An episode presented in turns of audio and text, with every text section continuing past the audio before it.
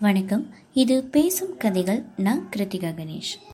வீரயுக நாயகன் வேல்பாரியோட முப்பத்தி மூன்றாவது அத்தியாயம் பார்க்க போகிறோம் சென்ற அத்தியாயத்தில் பாரியும் கபிலரும் கார்த்திகை விண்மீன் கூட்டம் பற்றி பேச ஆரம்பிச்சாங்க அப்படின்னு பார்த்தோம். இனி தொடர்ந்து கேட்கலாம். பாரி சொன்னா அந்த ஆறு விண்மீன்களோட அடிப்படையில் தான் காலமும் ஆறு கூறுகளாக பகுக்கப்பட்டது. கார்காலம் கூதிர்காலம் முன்பனிக்காலம் பின்பனிக்காலம் இளவேநீர் காலம் முதுவேநீர் காலம் அப்படின்னு ஆறு பெரும் பொழுதுகளும் வைகரை காலை நண்பகல் ஏற்பாடு மாலை யாமம் அப்படின்னு ஆறு சிறு பொழுதுகளும் இதோட அடிப்படையில் தான் பகுக்கப்பட்டதாக சொல்லுவாங்க அப்படின்னு சொல்கிறான் சற்று நேர இடைவெளியில் கபிலர் கேட்கிறார் கால சுழற்சியை அறுபது ஆண்டுகளா வகுத்ததற்கும் ஒரு நாளை அறுபது நாழிகைகளா பிரித்ததற்கும் இந்த ஆறு தான் அடிப்படையா? அப்படின்னு. பாரிக்கிட்ட இருந்து மறுமொழி எதுவும் வரல.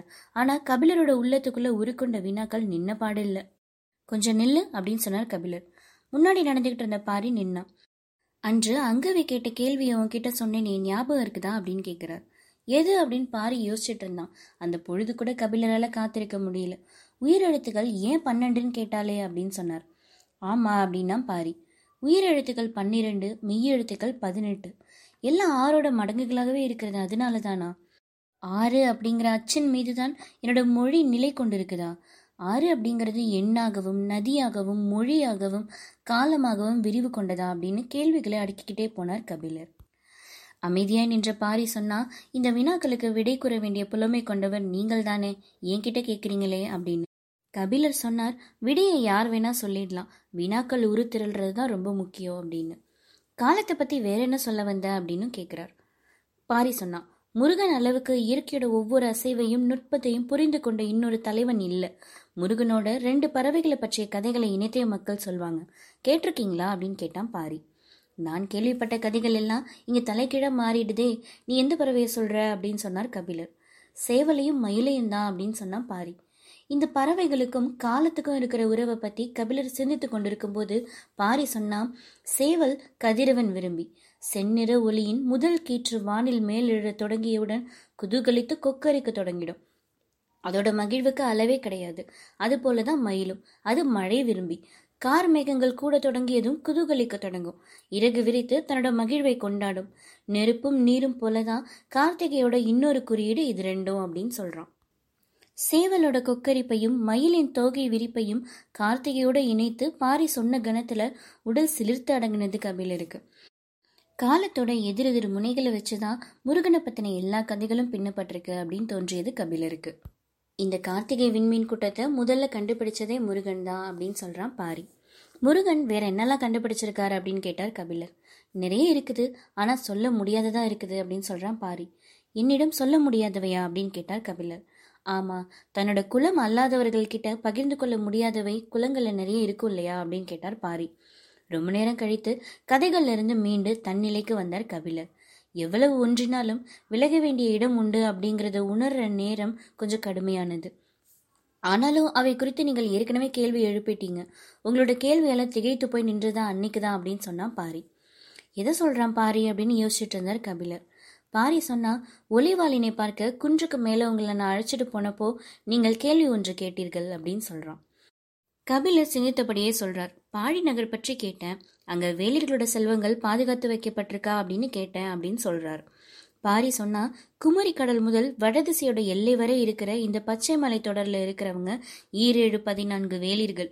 இந்த வேலிர் கூட்டம் தங்களுக்கு கிடைக்கிற பெரும் செல்வம் எதுவானாலும் அதை பாழி நகரில் வச்சு பாதுகாக்கணும் அப்படின்னு முன்னோர்கள் விதி செஞ்சிருந்தாங்க.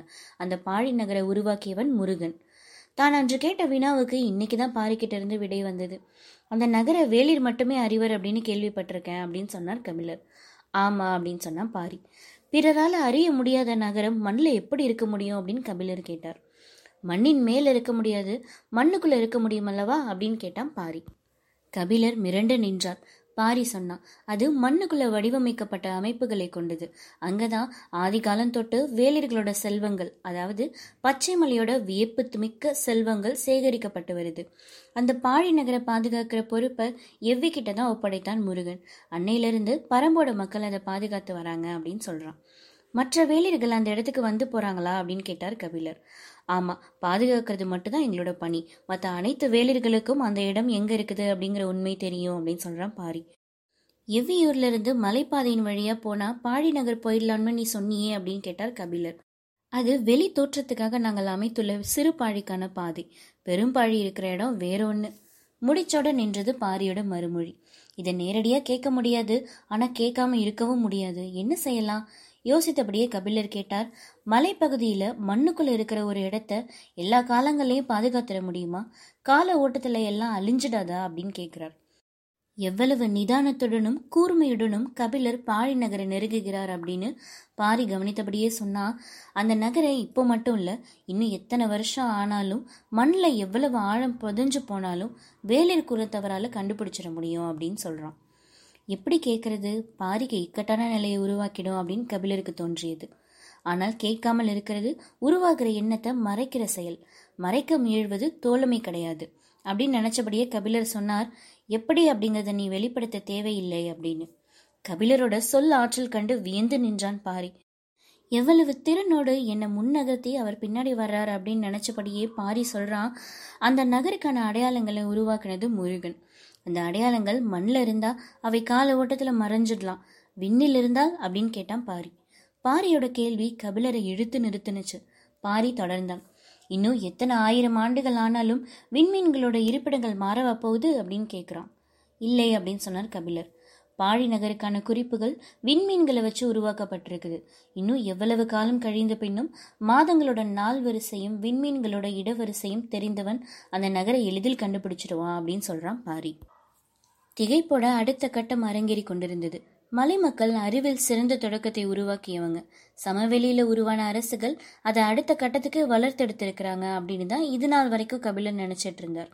ஆனா வளர்ச்சி அப்படிங்கிற பேர்ல தொலைந்து போனது தான் அபார ஆற்றல் கொண்டவையா இருக்குது. விண்மீன்களை வச்சு திசை அடையாளங்களையும் நேர அடையாளங்களையும் தான் கணியர்கள் உருவாக்கி இருக்கிறாங்க. ஆனா இங்கே விண்மீன்களை வச்சு ஒரு நிலம் அடையாளப்படுத்தப்படுது. அறிவு வளர்ச்சியோட ஆதி விதைகள் இங்கே பாதுகாக்கப்பட்டிருக்கு. மலை மக்களோட அறிவை பற்றின கபிலரோட எண்ண ஓட்டங்கள் ஆழ்ந்து போய்கிட்டே இருந்தது. வீரயுக நாயகன் வேல்பாரியோட முப்பத்து மூன்றாவது அத்தியாயம் முடிவு பெற்றது. பாரியும் கபிலரும் தொடர்ந்து என்ன பேசிக்கிறாங்க அப்படின்னா அடுத்த அத்தியாயத்தில் பார்க்கலாம். நன்றி.